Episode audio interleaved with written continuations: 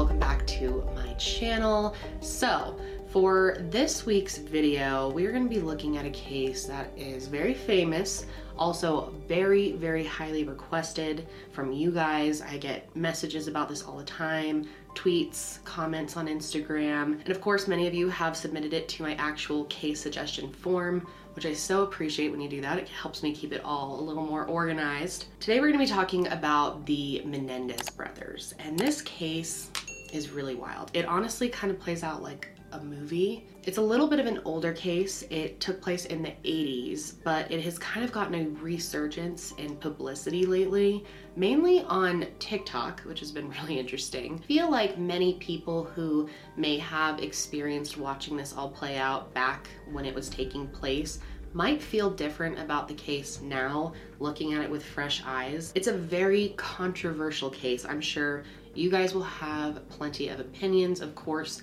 Leave them below. I love hearing what you guys have to say about these cases. But this isn't one that I think many people are on the fence about. They are either on one side or the other side. There is a lot to go over here today, so let's go ahead and dive right in to the Menendez family. So their story really begins with the patriarch of their family, their father, Jose Enrique Menendez, who was born on May 6, 1944 in Havana, Cuba. His father was a former soccer star and his mother was a former champion swimmer. And Jose really took after his parents. He was very competitive, he was athletic, and he normally got first place. He was very successful in all the sports that he did: basketball, soccer, swimming. When Jose was about 15 years old in 1960, things got really crazy in Cuba. Fidel Castro had taken complete control of the military and political power and was now Cuba's prime minister. Jose's parents felt like it wasn't safe for him there, so they ended up sending him to the United States when he was just 15. So he came here alone, and his parents decided to stay in Cuba to try to protect what they had left. They had a lot of their properties seized by the regime, but they were hoping that they could protect a few, so they had to stay there, but they sent him alone to the US, and at first he lived in his cousin's attic. It was definitely a hard adjustment for him, but luckily for him, he had sports still, so that was kind of a sense of normalcy, and eventually he got a scholarship for swimming. So he ended up going to Southern Illinois University, and in 1962 he met Mary Louise Anderson, who went by the nickname Kitty. Kitty was just a few years ahead of him at SIU, and she was born in 1941. She grew up in Chicago, and she was a former beauty pageant queen, so he was very attracted to her. They hit it off right away and started dating. By 1963, Kitty ended up graduating from SIU, and Jose decided that he was just done with school, and he decided to leave when she graduated. He was just 19 years old at the time, and they actually decided to go and elope. After this, they moved to New York, where Kitty was a teacher for a little while, and Jose ended up enrolling in Queens College in Flushing. He decided he was pretty good with numbers, so he was going to get his degree in accounting, and during that, he worked as a dishwasher part-time. Eventually, Jose and Kitty got pregnant with their first child, and it was a boy. His name was Joseph Lyle Menendez. He was born in New York on July 10th, 1968, and they ended up calling him Lyle for short. At this point, Kitty decided to quit her full-time teaching job because she wanted to be a full-time mom instead, and she was very excited to be a mom. Eventually, the city became a little too much for them, so Jose decided to move the family to New Jersey. Specifically, they moved to Blackwood, New Jersey, which is a small unincorporated community. And then on November 27th of 1970, they had their second son, Eric. And around this time, he had a big shift in his career path. He ended up going into the music industry, so very different from accounting. But he really liked music, and he liked money, so he decided to make the switch to the music industry. And this was a good move for him because by the 1980s, he was a top executive with RCA Records, and he signed several really popular groups, the most popular being Duran Duran. The family moved to a $1 million estate in Princeton, New Jersey, and both boys attended Princeton Day School, which is a very prestigious and top-rated private school. And as soon as the boys were old enough to, walk and talk, the expectations were set for them that they need to be successful. They need to excel in academics, in athletics, and they weren't the kind of parents that were okay with trying out a sport and just having fun with it and getting the consolation trophy. No, they wanted their kids to be best of the best.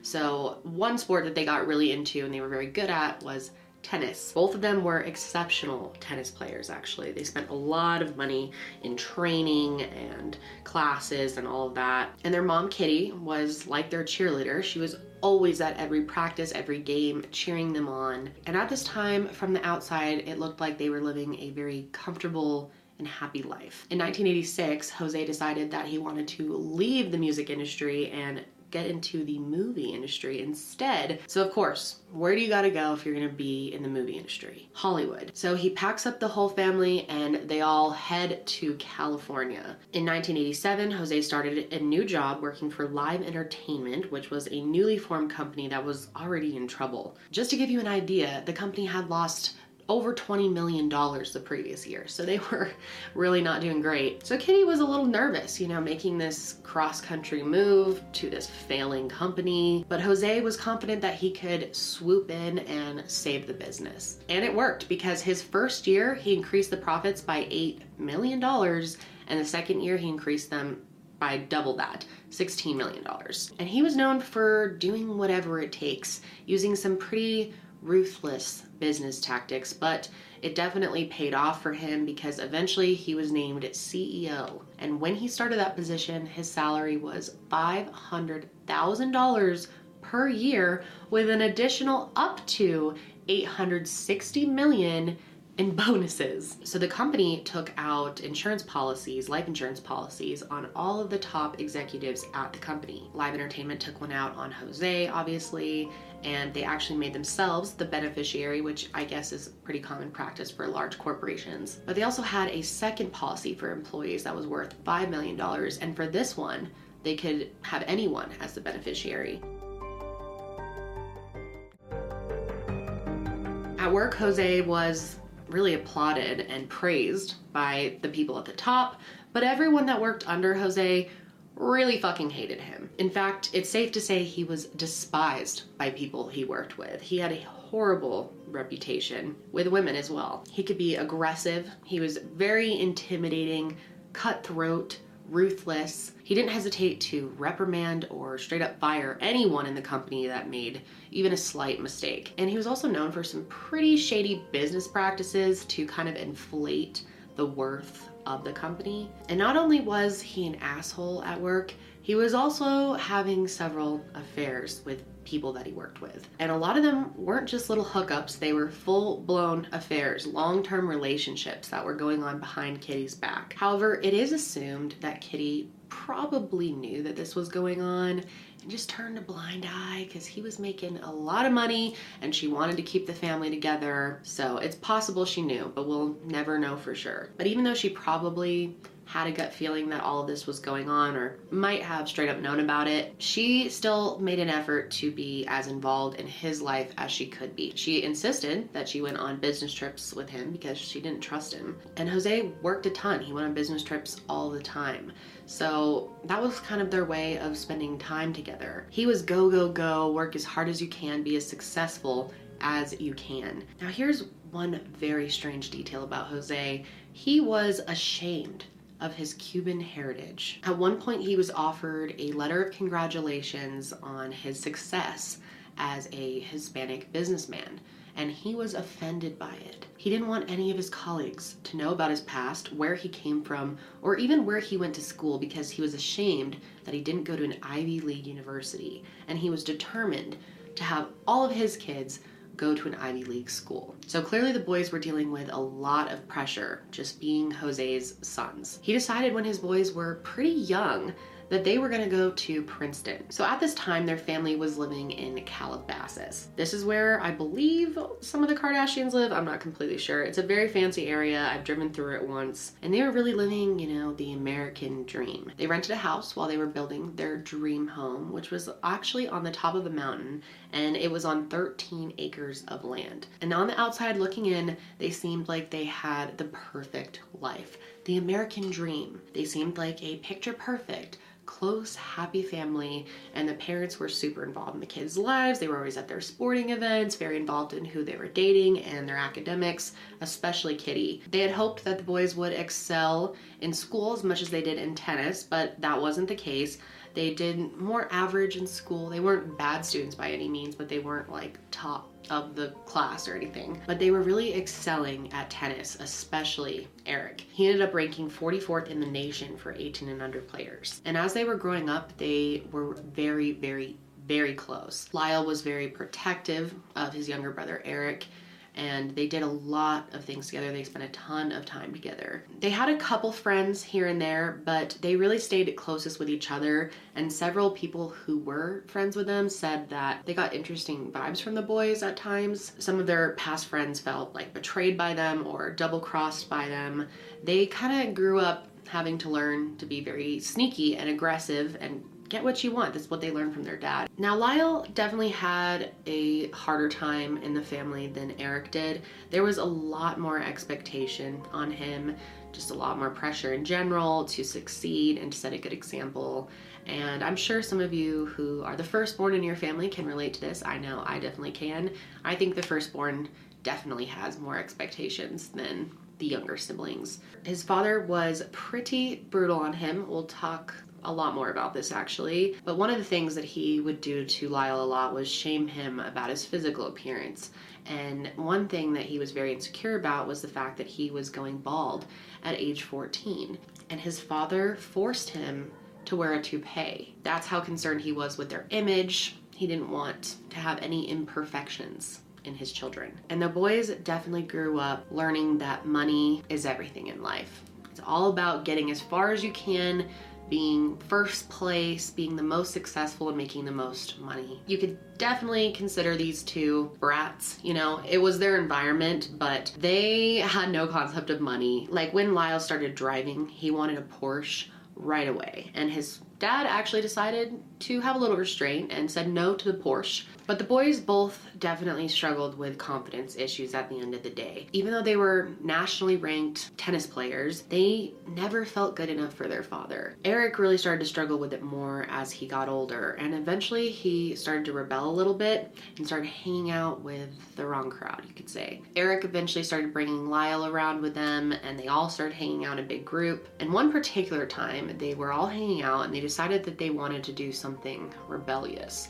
So they decided to break into a friend's home and steal what was in their safe. One of Eric's friends actually had the combination. And so Eric, Lyle, this friend, whoever else, went over to another friend's house, stole their jewelry, money, whatever else was in the safe. And obviously these guys are rich. Like, why do you need to do this? For them, it was really about the rush of it all. You know, it was the excitement. After that, they decided to plan another break-in into a different house with their friend. And after they did this, Eric and Lyle decided they really liked the thrill of it all. And they decided they wanted to do their own break-in without the friend at a different house. And this wasn't just breaking in as a little prank, maybe stealing something small. They ended up stealing over $100,000 from this person, and they actually almost got away with it, which was very exciting for them. But then their friend, the one they cut out of the deal and hooked him up with the code for the first robbery, decided to rat them out because they did not include him in the second robbery. And what's really interesting about all this is, of course, their parents found out that they had done this because they were turned to the police. But Jose was not angry that they committed this crime. He wasn't angry that they stole. He was angry that they got caught. He thought his son should be smarter than that, tougher than that. And so he was disappointed in them. And it turns out he actually knew that the boys had been doing things like this. There were a couple other houses that they broke into, did some minor things at, and he would go and try to pay them off, get them not to report it to the police. But he wasn't able to in this situation, and that's what he was upset about, that they all got caught. The boys ended up claiming that it was just a joke. They ended up paying back the $100,000, and they also paid an additional $11,000 in damages. Then Jose came up with a plan to keep the boys out of jail. Lyle was an adult and he was about to start Princeton, so Jose decided that since Eric was underage, he would plead guilty to the entire thing, all of the burglaries that they had been involved in, and take the fall. So Lyle was just given a slap on the wrist basically, and Eric had to take the punishment. But it wasn't that bad, he just had to do some community service and get some therapy, which was good for him. This is when he was sent to Dr. L. Jerome Oziel, and he started seeing Eric regularly. Around the same time, the family decided that they were going to move to Beverly Hills into a famous mansion, and this place is very fancy. It's a $4 million, 6-bedroom Mediterranean style mansion on Elm Drive. It has a courtyard, a tennis court, a pool, a guest house, and a lot of famous people have actually lived in this house, including Michael Jackson, Elton John, and a Saudi prince. So when they moved in, of course, they were feeling really good about themselves. They felt like they really made it. They had the perfect life, or so it seemed. And to make it even more perfect, Lyle, their first son, ended up getting into Princeton like they had hoped. He ended up deciding to study business because his dad encouraged him to do that, follow his footsteps. But once he got to school, it really was not his jam. During his freshman year, he was put on academic probation for his poor grades. He was pretty much not even going to class. He got really into the parties and the social life of college. And then it all really came crashing down for him when he got caught plagiarizing in his psychology class. And normally when the boys got in trouble, Jose would come in and try to see if he could work the system, maybe write a check, get them out of trouble. So he tried to do this, but the dean of the school was not having it. So Lyle ended up being suspended for a whole year. And this really pissed off Jose.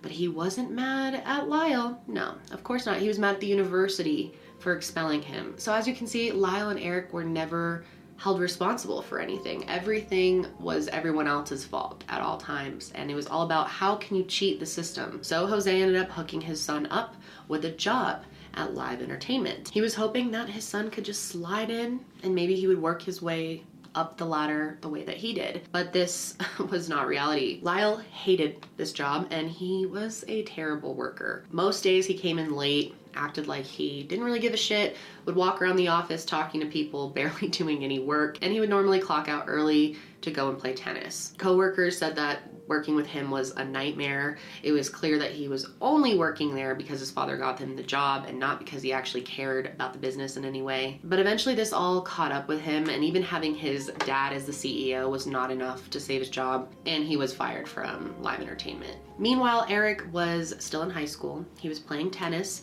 He was also acting, and he actually won a prize for Best Actor, so he was really thriving. He was also really into writing, and he and his friend Craig spent a lot of time writing together. And the two of them actually co-wrote a screenplay together, and it was called Friends. No, not that Friends. So no one told you life was gonna be this way. It was actually a story about a young man who murdered his parents to inherit all of their money. Now, Kitty was really into her son's work. She was very proud of his writing and everything that he was doing. However, Jose didn't show much interest in it. So that was really hard for Eric. You know, he never felt like he was good enough for his dad. And it wasn't just like Jose would, ignore his son's achievements and wasn't that excited for him. He was straight up disappointed in how the boys turned out. He didn't think they were good enough at all. He was super disappointed in Lyle because he dropped out of school, because he failed at the job that he had given him. And he was disappointed in Eric too. And it seemed like he was even considering taking them out of his will. We're not sure if maybe he was planning on taking them out altogether or maybe altering it a little bit so they would get their money when they were a little older and more responsible. So there was a lot of tension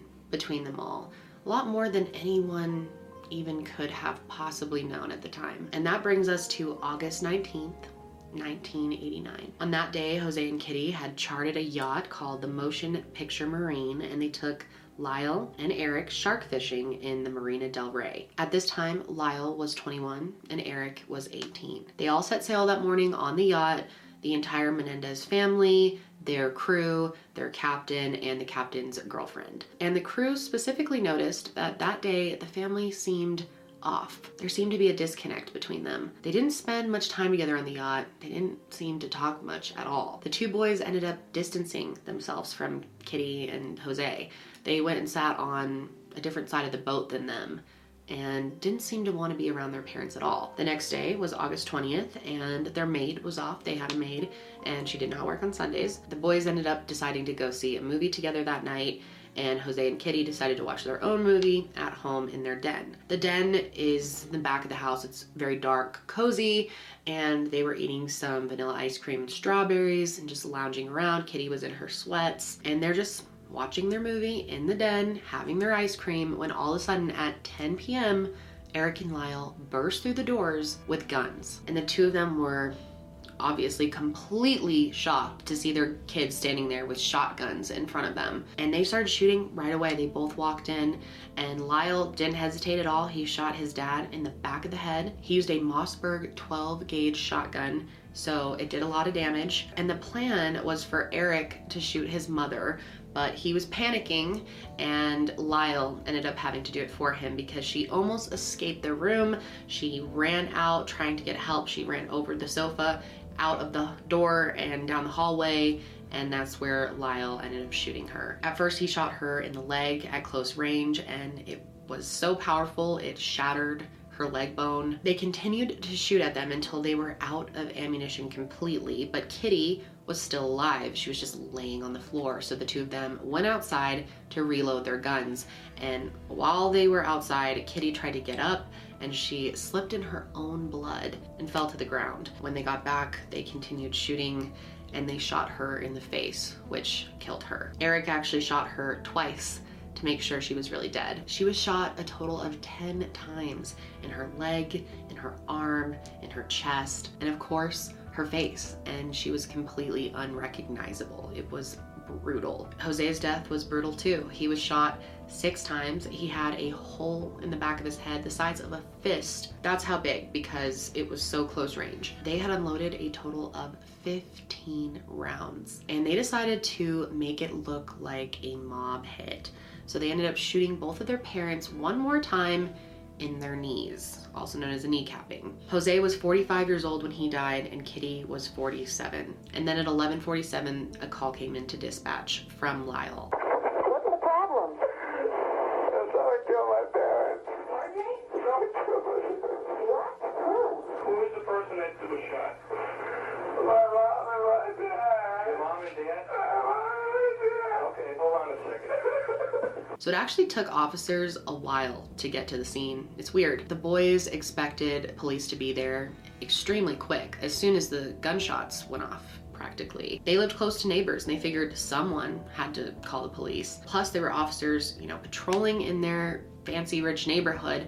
This kind of stuff doesn't happen there. They thought that the gunshots would attract a bunch of police, but they were shocked when they went out of the house and were just waiting there and no one showed up. And the cops, of course, they did show up, but it just wasn't as quick as you would expect. Officers who were there said the two of them came out of the house hysterically screaming. They seemed really traumatized. Eric collapsed onto the lawn and curled up in a ball. He was shaking, hyperventilating, and just screaming uncontrollably. According to officers, Lyle was trying to comfort him, but was also hysterical. The officers who were there said their grief seemed genuine.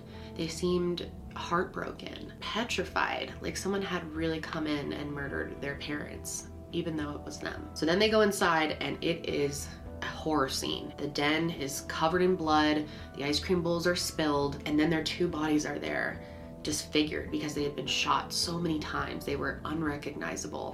When I walked into the room and, the television was on and, there was blood and body parts all over the place. So of course, they started their investigation with the boys, talking to them, where were you guys tonight? And they had been at the movie theaters. They said they originally had tried to see License to Kill, but that was sold out, so they ended up going to Batman instead. Then after this, they said they went to the Taste of LA festival and came home to the scene. And police found them to be very credible. They believed their whole story, so much so that they decided to not even test their hands for gunshot residue, which is very weird because that's normally just standard procedure for anyone who's in a crime scene or near a crime scene where there's guns involved. But they were so moved by the emotions that the boys were having that they just figured there was no way they had any involvement in this. This was some random hit, and it was probably mob related because of their kneecaps. And the boys really pushed this story.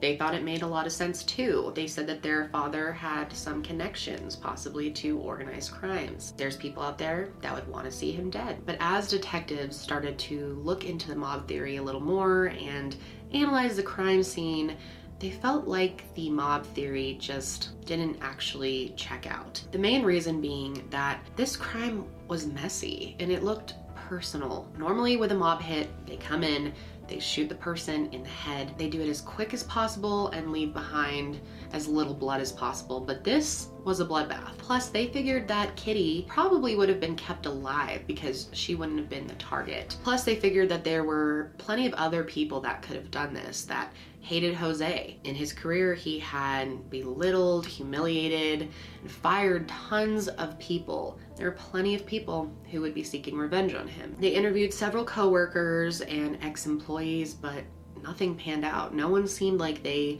were that angry at Jose. I mean, don't get me wrong, plenty of people hated his guts, but not enough to kill him. And when people found out in the community that Jose and Kitty had been killed, they were pretty shocked, especially about Kitty's murder, because she was known as a really friendly, well-liked person. To everyone, she seemed like a loving mother, a devoted wife. Why would anyone want to kill her in such a brutal way? But no one thought that it could have been Eric and Lyle that did this, and they were sticking to their story. They acted incredibly devastated by the loss of their parents, and also very scared. They started living out of hotels right away, claiming that they were afraid that whoever did this to their parents would come back and kill them. They ended up getting bodyguards and started wearing bulletproof vests, but they also started taking advantage of the money right away. They started spending their parents' wealth immediately. August 24th, literally the day before their parents' funeral, Lyle ended up buying 3 Rolex watches. They showed up to the funeral all decked out,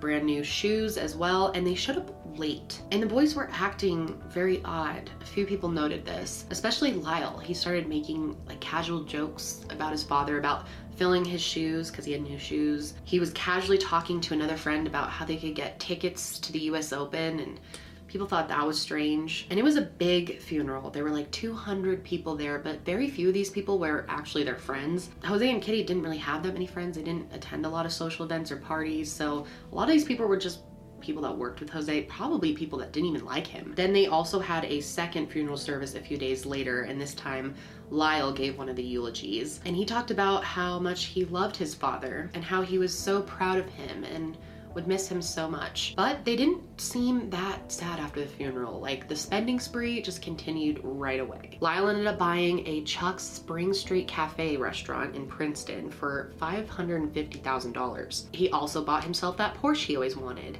which was $60,000. He ended up renaming his restaurant Mr. Buffalo's, and he was all about the new business life. He even decided to start a new company called Menendez Investment Enterprises. He hired some friends from Princeton that he knew, and he also planned to franchise the restaurant. So he was making a lot of moves in the business world. Eric was also spending a lot of money, not quite as much as Lyle, but still a lot. He bought himself a brand new Jeep Wrangler, and he also started paying for private tennis coaching. And this tennis coach charged like $50,000 a year, so it was a pretty big deal. And they decided to keep living in the house. They just rented some new furniture to replace the blood-soaked furniture in the living room. At one point, they thought they might move out. They were going to put down a deposit on a $900,000 penthouse, but they decided against it. Instead, they leased 2 adjoining condos in Marina del Rey, and they threw a bunch of parties there. And during all this, the mansion was just sitting there empty. You know, it was a reminder for them. They didn't really want to go there anymore. It was scary. It reminded them of what they did. And at this point, the only two that knew who really killed Jose and Kitty were Lyle and Eric. They continued to spend money. I think it was also a way of distracting themselves from the stress they were feeling from committing a murder. They bought themselves really expensive wardrobes. Eric eventually bought himself a Rolex. Those 3 Rolexes that Lyle bought were just for himself, so Eric had to buy his own. Eric also got really into gambling, and he ended up losing a lot of money that way. And he ended up changing his original plan, which was to go to UCLA for tennis, and he decided to go do these competitions in the Middle East, and he did that for a little while. Eric was actually hoping to go pro in tennis. That's how much he loved it. We hired an Olympic weight training coach for them. We had a complete nutritional profile done on them. They had their volume of oxygen uptake measured, their flexibility, obviously, strength, all of these things were measured. They acted like everything was normal, like they didn't just murder their parents recently. They were driving around in Kitty's Mercedes-Benz as if all was good. And as time went on, they just continued to spend more and more and more. And 6 months after their parents were murdered, they had spent over $700,000, which is equal to about $1.5 million in today's money. They just started spending money, and that just didn't seem like the way to grieve over the loss of your parents is to start spending their money. And they were going to be inheriting a lot of money. Jose was worth about $14 million, plus they also were going to get the $5 million from that second life insurance policy. And Eric and Lyle were going to inherit all of this. And they probably would have spent more than they did in that first 6 months, but they didn't have access to all of it yet. It had to be settled through Jose's estate. And you're probably wondering why no one was suspecting them, you know? It looks a little weird with how much they are spending and thriving after their parents were just murdered. And you would be right. Detectives were starting to catch on. They started realizing that the two of them had a huge financial motive for committing this crime. Plus, the longer time went on, the boys seemed less and less interested in the investigation. They would never call and check in to see if they were any closer to figuring out who killed their parents. They didn't seem concerned about it at all. They certainly weren't acting the way you typically would if your parents had just been killed. So they looked a little closer at the boys, and that's when they realized that they had purchased guns on August 18th, so 2 days before their parents were killed. They used a stolen ID to purchase the guns, and then they brought them home. Then they found out that the boys had also hired a computer expert to completely erase their family's hard drive. This was important too because they believed that Jose had the most updated versions of his will on the computer. So police ended up talking with Eric's friend Craig, who was the one that he played tennis with, and they were working on writing that script together as well. And so they asked him to go to lunch with Eric, and he did. It was November 17th. He asked him to go to lunch, and they did like normal, but Eric seemed very nervous, very anxious. Craig kept kind of poking at him, you know, what's going on?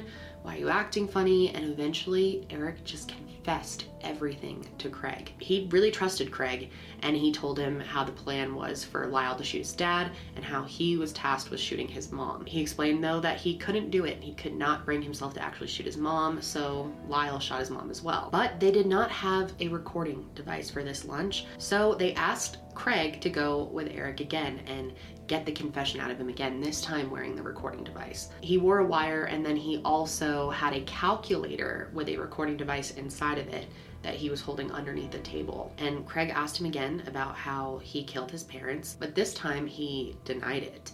He said that they didn't do it. He explained that he should have never told Craig that, and that it was made up, and he and Lyle never killed anybody. So then they started talking to the family's therapist. Kitty was in therapy as well, and it turns out that Kitty actually told her therapist that she was afraid of her sons, that she thought they were sociopaths. It turns out she was so afraid of them that she was locking herself in her bedroom at night. And after the murder first happened, Eric continued to see his therapist, Dr. Oziel. And according to Dr. Oziel, around this time, the stress and anxiety was really taking a toll on Eric. In fact, he was getting ulcers from all of the stress. I can't imagine. And they had these really casual therapy sessions. Dr. Oziel thought he could really break through to him. I think he was kind of sensing that they may have been involved. During one of their sessions, they ended up just walking in a park. They had a very casual chat, and then they went back to Dr. Oziel's office, and when they got there, Eric just kind of leans up against a parking meter and casually says, "We did it." Dr. Oziel was shocked, and he brought him into his office and had him explain the whole story. This is where Eric explained that after they murdered their parents, they changed into clean clothes. They dumped their shotguns up the road. They went to the movie theater to get a ticket as their alibi for the night. Dr. Oziel told him to call Lyle and have him meet him at the office, which Lyle had no idea that Eric had just confessed everything. So he came and met him there. And he was just going to kind of talk to them, coach them, be there for them. But he was secretly going to be recording the session, and he decided that he was going to have his mistress at the time actually stand outside of the door and kind of listen in just in case anything went crazy while they were talking, and she was ready to call the police at any time. And when Lyle found out that Eric had spilled the beans to Dr. Oziel, he was pissed. This was not part of the plan. They were supposed to get away with this. And he actually ended up threatening to kill Dr. Oziel if he told anyone. And instead of going to the police right away, he continued to see the brothers.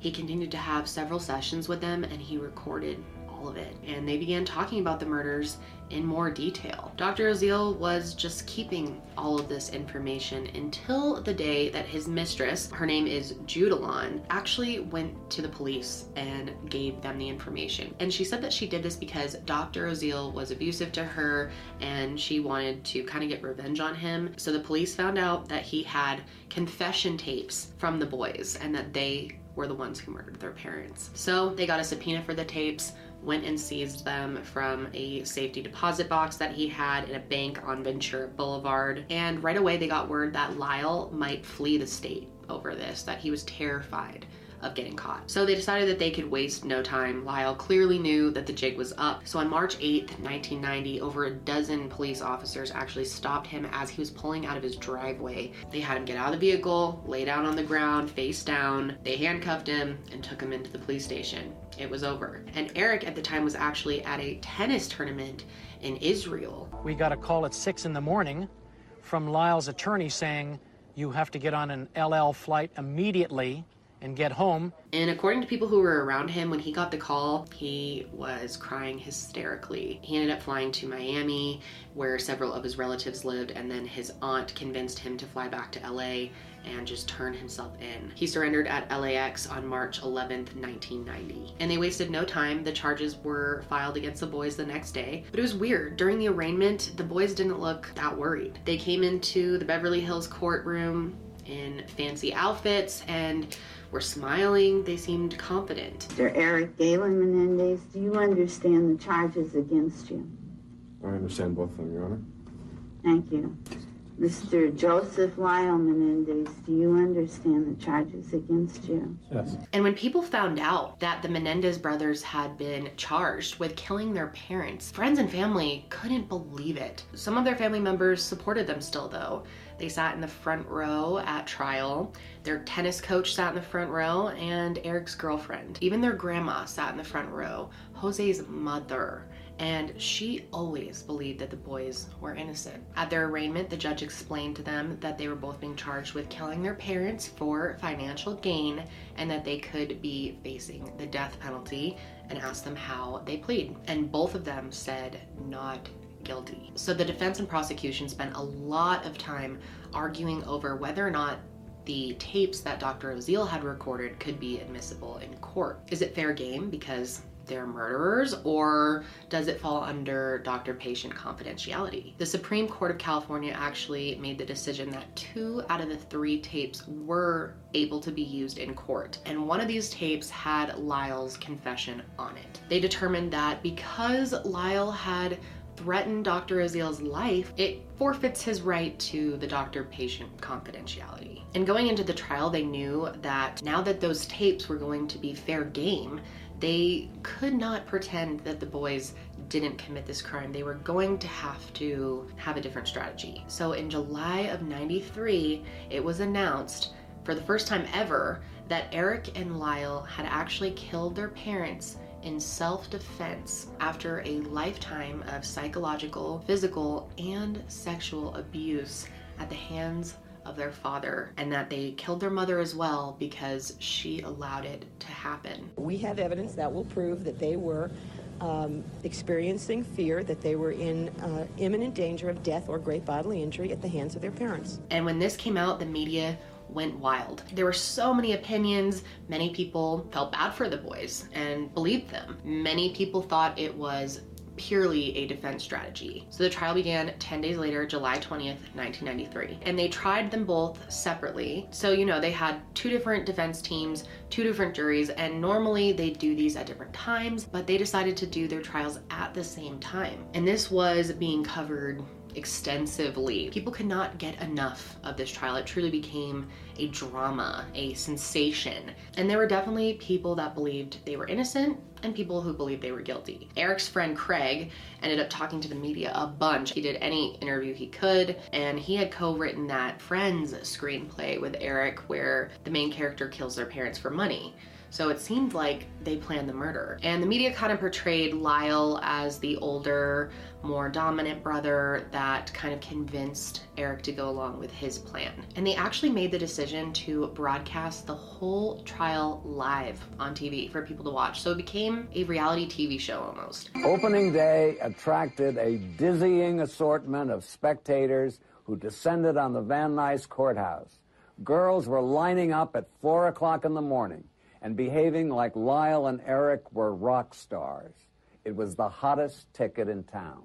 There were only 10 seats for the press. Inside, it was tense and electric as we waited for the brothers to appear. And their grandmother, Maria Menendez, continued to support the boys throughout the entire trial. And she didn't even think the boys actually killed their parents. She still believed the theory that someone from the mob did it. So when Eric and Lyle walked in to the courtroom for their first day of trial, they did not look how they did at the arraignment hearing. Their smiles were gone and they seemed worn down, tired, exhausted, and they'd lost weight.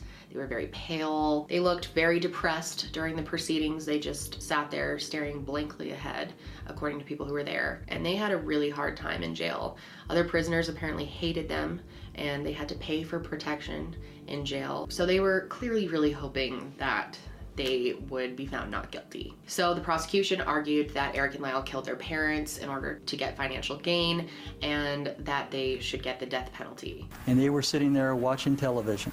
I don't know. You don't know what they were doing? I didn't go into the den. Your brother went into the den? Yes. And the television was on? I guess I heard the television on, I don't remember. And they were watching television? I don't know. You mean to tell me after all of these years, sir, that your brother never told you what your parents were doing when he went in from the kitchen to the family room? Are you asking me what I know now or what I knew then?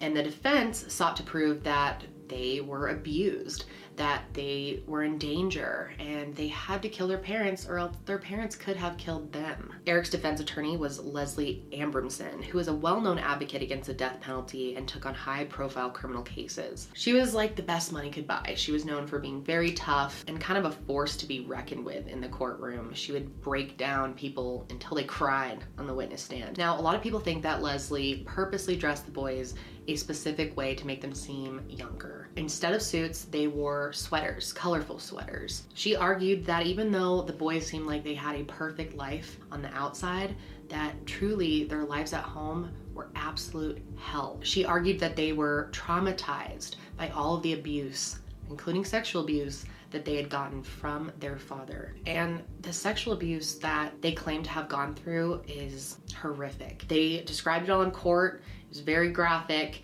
very shocking. And she explained that Jose would abuse the boys and Kitty would just watch and allow it to happen and never stood up for them. She said Jose was a cruel perfectionist whose image was everything to him and that he didn't really care much about his kids. She argued that he would be the type that would rather kill his kids than have the truth about their family come out. And she explained that Kitty was living in hell as well. Apparently she was an alcoholic, she was a drug addict, and she was very depressed over her husband having all these affairs that she knew about. They said she was so upset, so distressed that she was a hazard to herself, she was a dangerous driver, she was a terrible housekeeper, pretty much a bad mom, and a suicidal mess, all behind closed doors. She explained that their life was totally out of control. It was nothing like it seemed. According to her, it was even messy in the house when they were growing up. There was often feces around the house from their pet ferret. They also had a dog, and apparently the dog would go to the bathroom on the carpet, so it was just messy all over the place. And they also brought up that Lyle had this pet rabbit when he was growing up,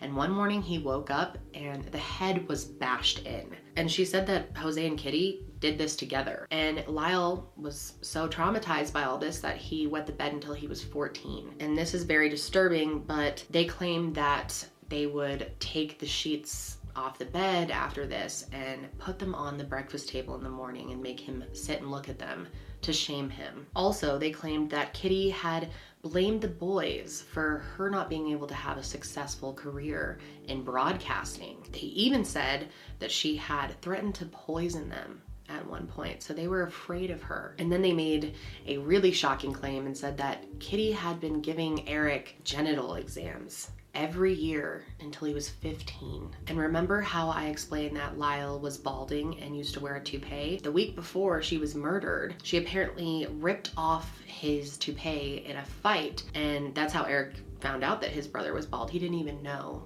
and their family was just so full of secrets, and this was kind of a breaking point for them. The two of them started discussing how their family was toxic, and Eric started telling Lyle everything that his father had been doing to him for years, and it's very horrific. And when Lyle found out what had been happening to his brother, he apparently threatened his dad to stop, and he said if he didn't, they would go public. But Jose allegedly responded and said, "He's my son, I'll do whatever I want with him." And that's when they said that the boys knew that they had to do something because they were afraid of their dad. They were afraid maybe he would kill them to prevent this secret from getting out. And they decided to have both of the brothers give testimony at their trials, and I think that was absolutely crucial because when you hear it from them, it's just so upsetting. Whether you believe them or not, just the details that they talked about were so shocking and disturbing on so many levels. They gave very graphic descriptions of all of the sexual abuse that both of them had endured and how their father had raped them and used inanimate objects on them. And they recounted all of this on the stand in front of everybody in court, and oftentimes they were hysterically crying through their interviews. Did your father have sexual contact with you? Yes. And how did it start? It just started with, after sports practices, he would massage me. I just told him that I didn't want to do this and that it hurt me. And he said that he didn't mean to hurt me. And he loved me. Did you tell your mom? Yes. She told me to stop it and that I was exaggerating, and that my dad has to punish me when I do things wrong. What did he tell you about telling people? He just said that it was our secret, that bad things would happen to me if I told anybody. One of your relatives testifying that he witnessed an incident in which your father removed you from a family gathering, took you in your bedroom and struck and socked you in the stomach, and you didn't cry. Do you remember that? Right. Okay. And so during the course of your upbringing, learning how to control your emotions was very important, correct? Right. Okay. Now, in addition to lying to the officers who came to the scene, you then went to the police department for an interview with Sergeant Edmonds. Do you remember that? Yes. And when you saw Sergeant Edmonds, you lied to him too, correct? Yes.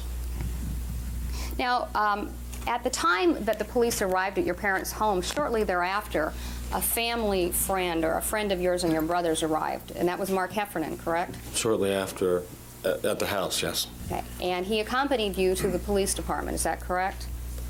Or he went in a separate car? Right. Okay, and did you lie to him too? In the sense that we didn't tell him what happened, yes. Okay, so you again to him portrayed yourself as having been a witness and not a suspect in this crime, correct? Right. Have you ever tried to end the sex through confrontation or violence against your father? Yes. Yes? You were violent towards your father? No, not violence, no, but I said no to him once. You said no once? Yes. On that particular occasion, after you said no, Did your father become upset? Yes. And did he do anything violent? Yes. You had been well taken care of all your life, and so when your father, through your mother, said that he was going to disown you, you were worried about that, weren't you? I was not well taken care of my entire life. I had every dime I ever wanted, though.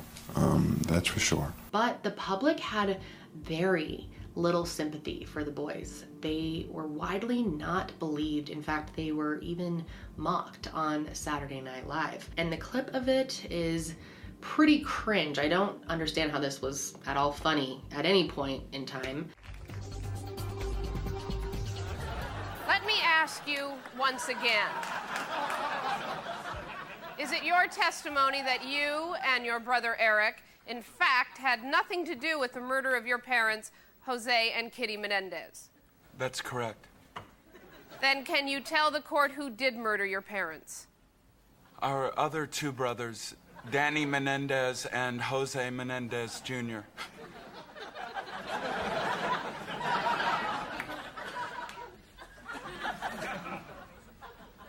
Would you state your names for the court record? Danny Menendez. Jose Menendez, Jr. And you are both sons of Jose and Kitty Menendez? Yes. Yes. And you are not Lyle and Eric Menendez pretending to be two different Menendez brothers?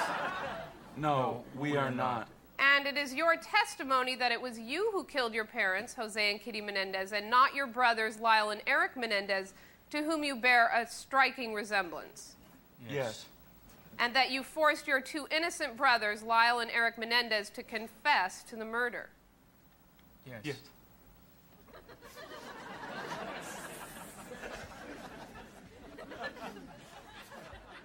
At one point during the trial, they had their female cousin come up and testify that Lyle had actually confided in her as a kid when they were like 8 that he was being molested. And one thing that she said in court that was pretty odd, it really stuck out to me, is she said that the boys liked to sleep with their mother whenever their father was out of town. They would argue over who got to sleep in her bed, which, I mean, a lot of people do that. It's not that weird, but they did this until they were 15, which she noted seemed a little odd to her. Their friend Craig, who had been talking to the media a lot, had been told to stop talking to the media, been banned from talking to the media, and now he was going to be testifying in court. And he testified about how Eric had confessed to the murders 12 days after they happened. And he also talked about the screenplay that they had written, which kind of was almost premeditating a murder, which they actually did not have the screenplay as evidence in court. They just discussed it, but the jury wasn't able to, read into it. He said that he went back outside and his brother was standing there with two shotguns and said, "Let's do it." And they walked inside and Eric went up to the door on the left, which was slightly open, and the door on the right. Lyle went up and put his shoulder against the door on the right. Eric said he looked in and saw his parents sitting on the couch, and Lyle swung the door open and shot his father and looked at Eric and said, "Shoot, Mom," and Eric said he shot his mom as she was standing up and yelling. They also had the computer expert that wiped the computers come in and testify, and he talked about how eerie it was being in the house. The coroner showed really graphic pictures of the crime scene to the jury, which definitely made them very emotional. And the defense had tried really hard to get them to not show these photos in court. They thought that they were too graphic, but they went ahead anyway, and they made a big impact. And one thing that kept being brought up in trial was this movie called Billionaire Boys Club. This came out just 3 weeks before the murders took place. And Dr. Oziel claimed in court that Eric had mentioned in one of the tapes that was not used in court that this movie inspired the crime because it was so similar to the way that their parents were killed. It was the story about a group of rich boys in Beverly Hills who killed their father for money. And not only that, the characters wore Rolexes and drove a Jeep Wrangler. This movie was actually released by Live Entertainment, Jose's company. Now, they weren't able to play the movie in court, but they were able to bring it up and argue that they could have been inspired by it. So the whole trial was very long. If we went over every detail, we'd be here all day. It lasted 4.5 months, but it finally came to a close in January of '94. And the jury actually deliberated for about a month. And this is really interesting, but they were actually split by gender. All of the females on the jury wanted to acquit, and all of the men on the jury wanted to convict. They could not come to a conclusion, so they decided to go with a mistrial. Do you view this as at least a partial victory, despite not knowing everything about the deadlock? I have very high standards of what's victory, so I don't view a hung jury as a victory, no. It's not a loss, but it's not a win. I mean, you're still in square one, running around in circles. So the LA County District Attorney immediately announced that there would be a retrial for both of the boys. The second trial began in October of 1995, and this time it was just one jury. And this time was different because they decided not to allow the media in. It had become too much of a public circus last time, so they wanted to keep it under wraps. And this time, the judge decided to not allow them to talk so much about the sexual abuse that the boys had endured. Other than that, the arguments that they made were pretty much the same. It was pretty much the same trial repeated. This time though, the defense really went after Dr. Oziel and tried to discredit him as much as possible. They said he was a liar and a cheat and just an overall bad guy. And they claimed that he was planning to use these recordings as blackmail, that he was never gonna go to the police. He was going to keep the secret and blackmail the boys, maybe get some money out of them, who knows. So when he testified this time, it lasted for 6 days. And this led to two of his mistresses filing complaints against him, and the state also recommended that he lose his license. And the defense was hoping that this would kind of distract the jury from Eric and Lyle. And when Eric testified, it actually lasted several weeks. Apparently he called his father a killer, said he was very afraid of him and thought that he would have killed someone if he didn't kill him first. During the cross-examination, Eric actually was caught in a lie. He said that they had bought pistols for protection 3 years before the murder, but it turned out the store he claimed to have bought them from wasn't even open at the time. And so the prosecution was able to ask the jury, you know, if he could lie about that, what else is he capable of lying about? Is it all made up? The main thing that was different with this trial though was Lyle did not testify, which was an interesting move. So this time the jury deliberated for nearly 3 weeks, and they ended up finding Eric and Lyle guilty of 2 counts of first-degree murder and conspiracy to commit murder. And before they were sentenced, they decided they wanted to have their word out to the public. And they did an interview with Barbara Walters. And this is a really famous interview. It's very interesting. A lot of it's on YouTube. I recommend watching it. Do you think the media has portrayed you fairly? Can you tell? I don't know if anyone can be portrayed fairly in the media, who they are. Well, let me say it. There are people, a great number of people, who think that you two are spoiled brats, that you are evil, that you are monsters. What do you say to them? That's not who I am, but I can't defend that. I would be surprised if anybody that was present at that trial and saw the whole thing rather than snippets on the news would feel that. So the jury ended up deciding that they were not going to move forward with the death penalty because Eric and Lyle had no history of violence, but they completely rejected the idea that this was done in self-defense in any way, or that the boys were abused. The Menendez brothers were sentenced to life in prison without the possibility of parole on July 2nd, 1996. And this is one of the most controversial verdicts of all time. This is highly debated to this day, and I would say the majority of people are on the side of the Menendez brothers now. Maybe not at the time this was all happening, but like I said earlier in the video, I think people looking back at this are seeing it with new eyes and are thinking twice. And when they were heading into the sentencing period, the brothers ended up putting in a request for them to at least be put in the same prison so they could be together, but that was denied, which was pretty shocking. Lyle and Eric were separated and sent to separate prisons. September 10th, 1996, they waved at each other from across the prison courtyard, and that was the last they would see each other for decades, which was very, very hard on them. They are extremely close, and they were also considered maximum security prisoners, so they were separated from all the other inmates and spent a lot of time alone. They tried to appeal the outcome, but on February 27th, the California Court of Appeal upheld their convictions. In May of 1998, they tried to get the Supreme Court to review the case, and they declined to do so. They've tried several times to file habeas corpus petitions with the Supreme Court of California, but they've been denied multiple times. 2005 was the last time that they were denied, and they've been kind of stuck ever since. So since then, Eric and Lyle both got married in prison. In 1996, Lyle married Anna Erickson, but then in 2001, Anna ended up finding out that he had been cheating on her in jail. He was writing to other women, so she divorced him. Then he got married again in 2003 to a woman named Rebecca. Eric married a woman named Tammy in 1999, and he had been writing to her, they pen pals, for like 6 years before they got married. In 2005, she was interviewed by ABC News, and she said that their relationship was something that she's dreamed about for a long time. In 2005, she even published a book called They Said We'd Never Make It, My Life with Eric Menendez. In 2017, they did an interview with People magazine and explained that even though they were in separate prisons, they remained really close, even though they couldn't see or talk to each other.